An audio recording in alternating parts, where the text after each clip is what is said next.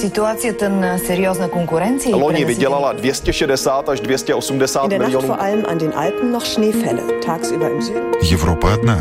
Европейцев миллионы. erinevalt kahest varasemast õhtust on tänane möödunud tunduvalt Idag så besökte vdn Michael O'Leary Jobbik azonban bejelentette, hogy egyetlen rendezvényen sem Разные взгляды на жизнь в программе «Европа лично».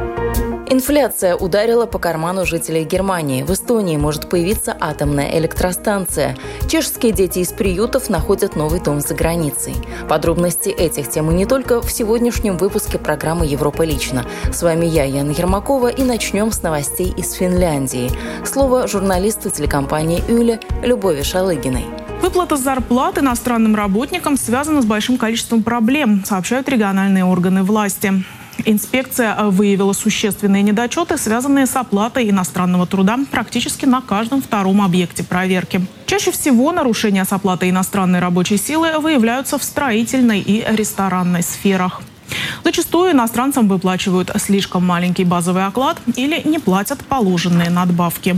От новостей Финляндии к новостям Германии. Рекордная инфляция ударила по карманам жителей этой страны. Такой высокой инфляции в Германии не было с 1951 года. Пакет недавно принятых законов должен снизить нагрузку на людей.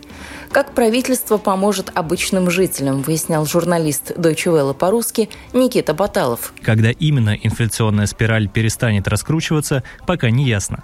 Согласно новому исследованию компании Allianz Trade, с нынешних 8% инфляция может вырасти до 10% к концу года.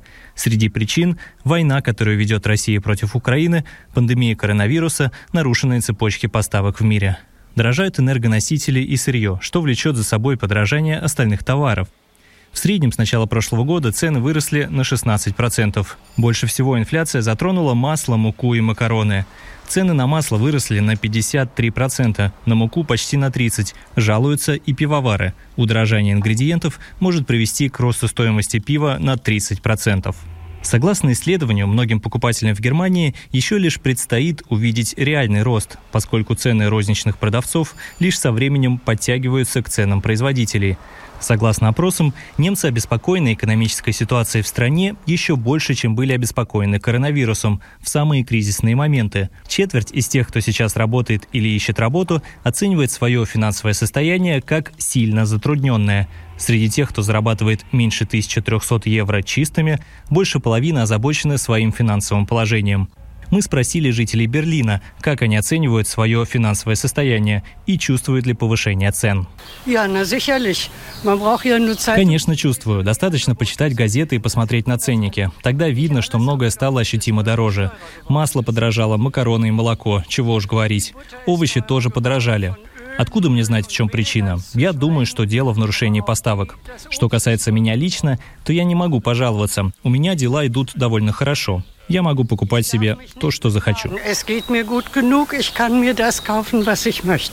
Ob man das merkt? Ja, ja, man. Да, цены выросли, это заметно. Еда точно подорожала, слышу постоянно это от родителей.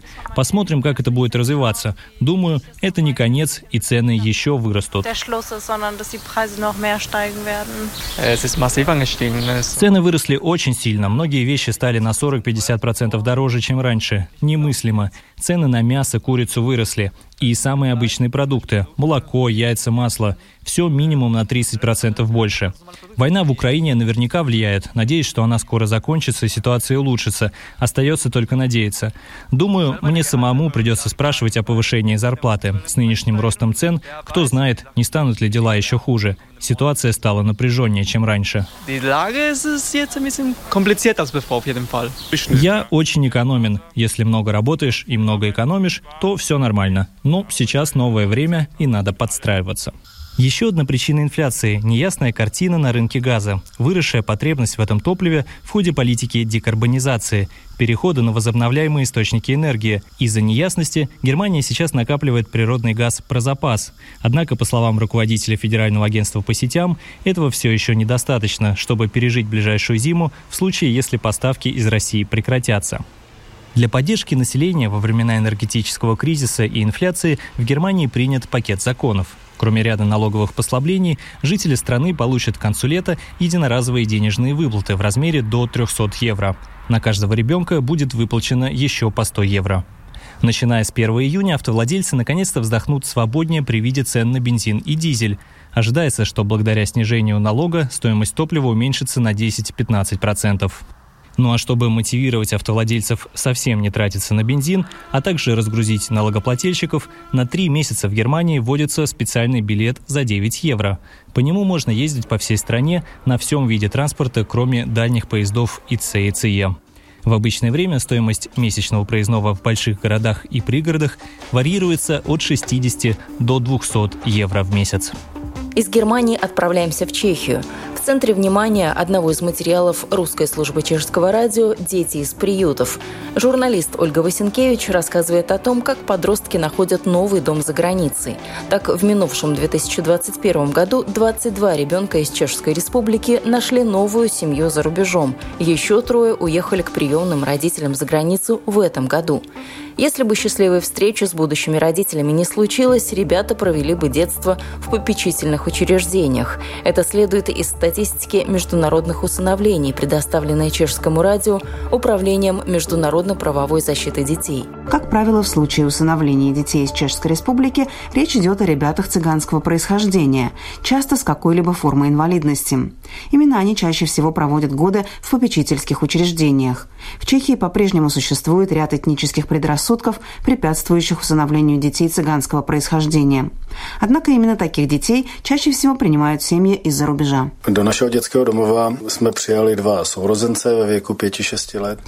Мы приняли в наш приют брата и сестру в возрасте 5 и 6 лет. Спустя примерно 9 месяцев, пока дети были у нас, к нам обратились из управления по международно-правовой защите детей, что приемная семья найдена. Právní ochranu dětí, že se нашла адаптивная родина. Рассказывает директор детского дома Непомук Роман Суда о первом опыте своего учреждения с международным усыновлением. Усыновленные брат с сестрой уже полгода живут в новой семье в Южной Италии. По словам Романа Суда, проблем с изучением нового языка у них не возникало. My jsme po dobu několika měsíců byli v kontaktu s těmi adoptivními rodiči a za pomoci... Мы были на связи с приемными родителями в течение нескольких месяцев и с помощью сотрудников нашего учреждения подготовили детей к отъезду. Благодаря этому у нас наладились некоторые отношения, поэтому мы очень рады получить сообщение или фотографию, которые говорят о том, что у ребят все хорошо. Дети обладают удивительной способностью очень быстро учиться новому. Всего через несколько недель, когда они еще были в Чехии, они уже довольно хорошо понимали итальянский и учили его. В самом начале приехала переводчица, которая помогала переводить с чешского на итальянский и наоборот. Přijela tlumočnice, která pomáhala právě s tím tlumočením z češtiny do italštiny a naopak. Брат и сестра из детского дома Непомук были не единственными, кто нашел в прошлом году новую семью за границей. Как рассказал директор управления международной защиты детей Сденик Капитан, в 2021 году ведомство выступило посредником в усыновлении трех групп братьев и сестер – jsme v roce 2021 pišní na to, že se podařilo umístit několik sourozeneckých skupin. Мы гордимся тем, что нам удалось передать на усыновление несколько групп братьев и сестер, потому что передача двух или трех детей в международное усыновление действительно очень обременительна как для детей, так и для новых родителей и требует большого терпения, усилий и энтузиазма со всех сторон. Obrovskou trpělivost, nadšení pro tu službu pro děti всего в 2021 году в новые семьи за границу уехали 22 ребенка. Из них 16 мальчиков и 6 девочек. Большинство из них в возрасте от 1 до 5 лет. В Чехии никто не проявил интереса к их усыновлению. Семьи, подавшие заявление на усыновление детей из-за рубежа, должны пройти соответствие строгим критериям. На том смутное то, что jsou to děti, pro které se nepodaří v České republice sehnat nějakou formu náhradní rodiny. С одной стороны, они касаются личных и личностных предпосылок, а также материальных условий, чтобы ребенок мог попасть в безопасную среду. Чехия одна из самых строгих, очень требовательных стран. Также могу подтвердить, что у нас гораздо строже условия и для усыновления внутри страны. Поясняет Сденик Капитан. С 2000 года Управление по международно-правовой защите детей выступило посредником в международном усыновлении более 600 детей.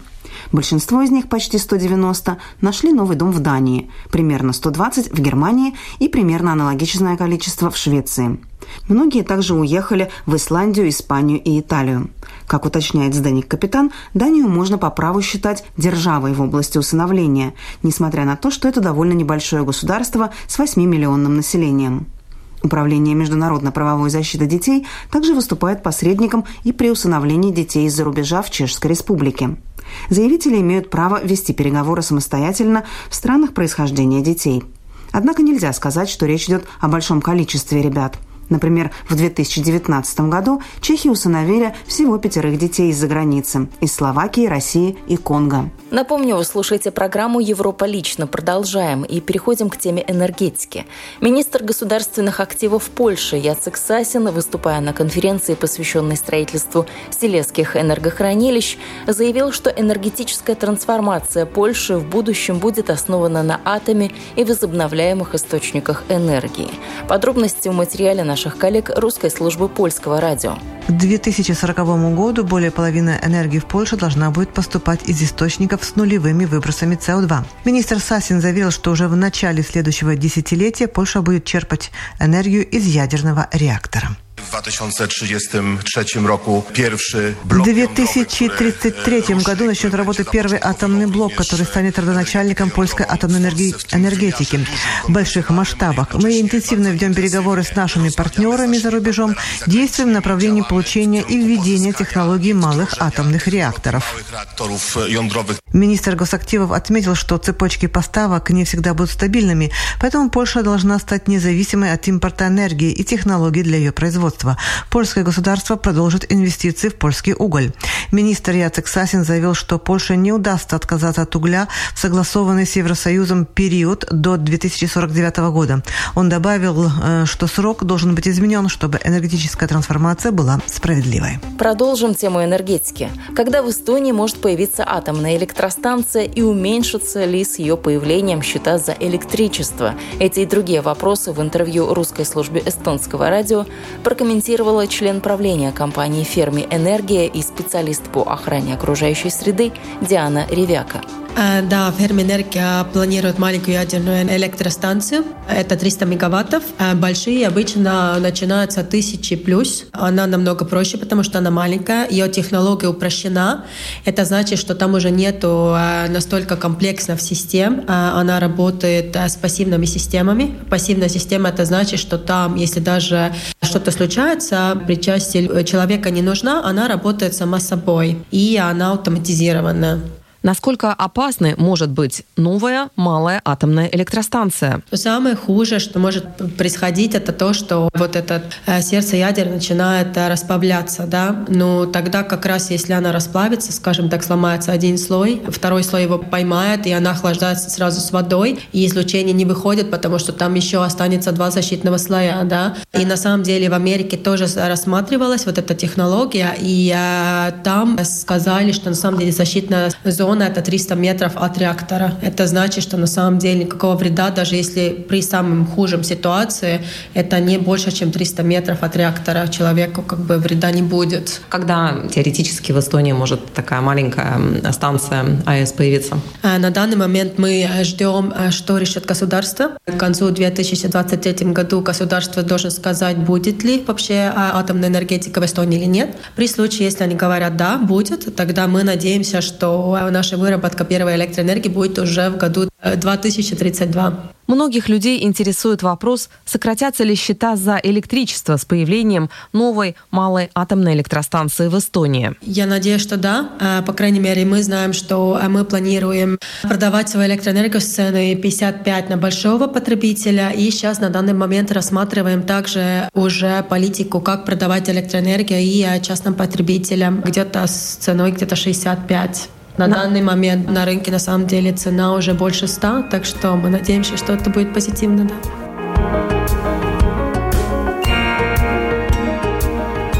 Солнце светит не круглые сутки, не всегда дует ветер и мощных приливов, разве что по пальцам пересчитать, так что такие источники энергии нестабильны. Можно ли быть уверенным в стабильности атомной энергии? Чтобы ответить на этот вопрос, нужно посмотреть на то, как атомные электростанции уже работают в Финляндии и Швейцарии, где они заняты более чем на 90% времени. Впрочем, в среднем по миру это чуть-чуть другие цифры, чуть более 60%. Вы слушали программу «Европа лично». Сегодняшний выпуск подготовила я, Яна Ермакова, по материалам наших русскоязычных коллег в Польше, Германии, Эстонии, Чехии и Финляндии. Всего доброго и до новых встреч!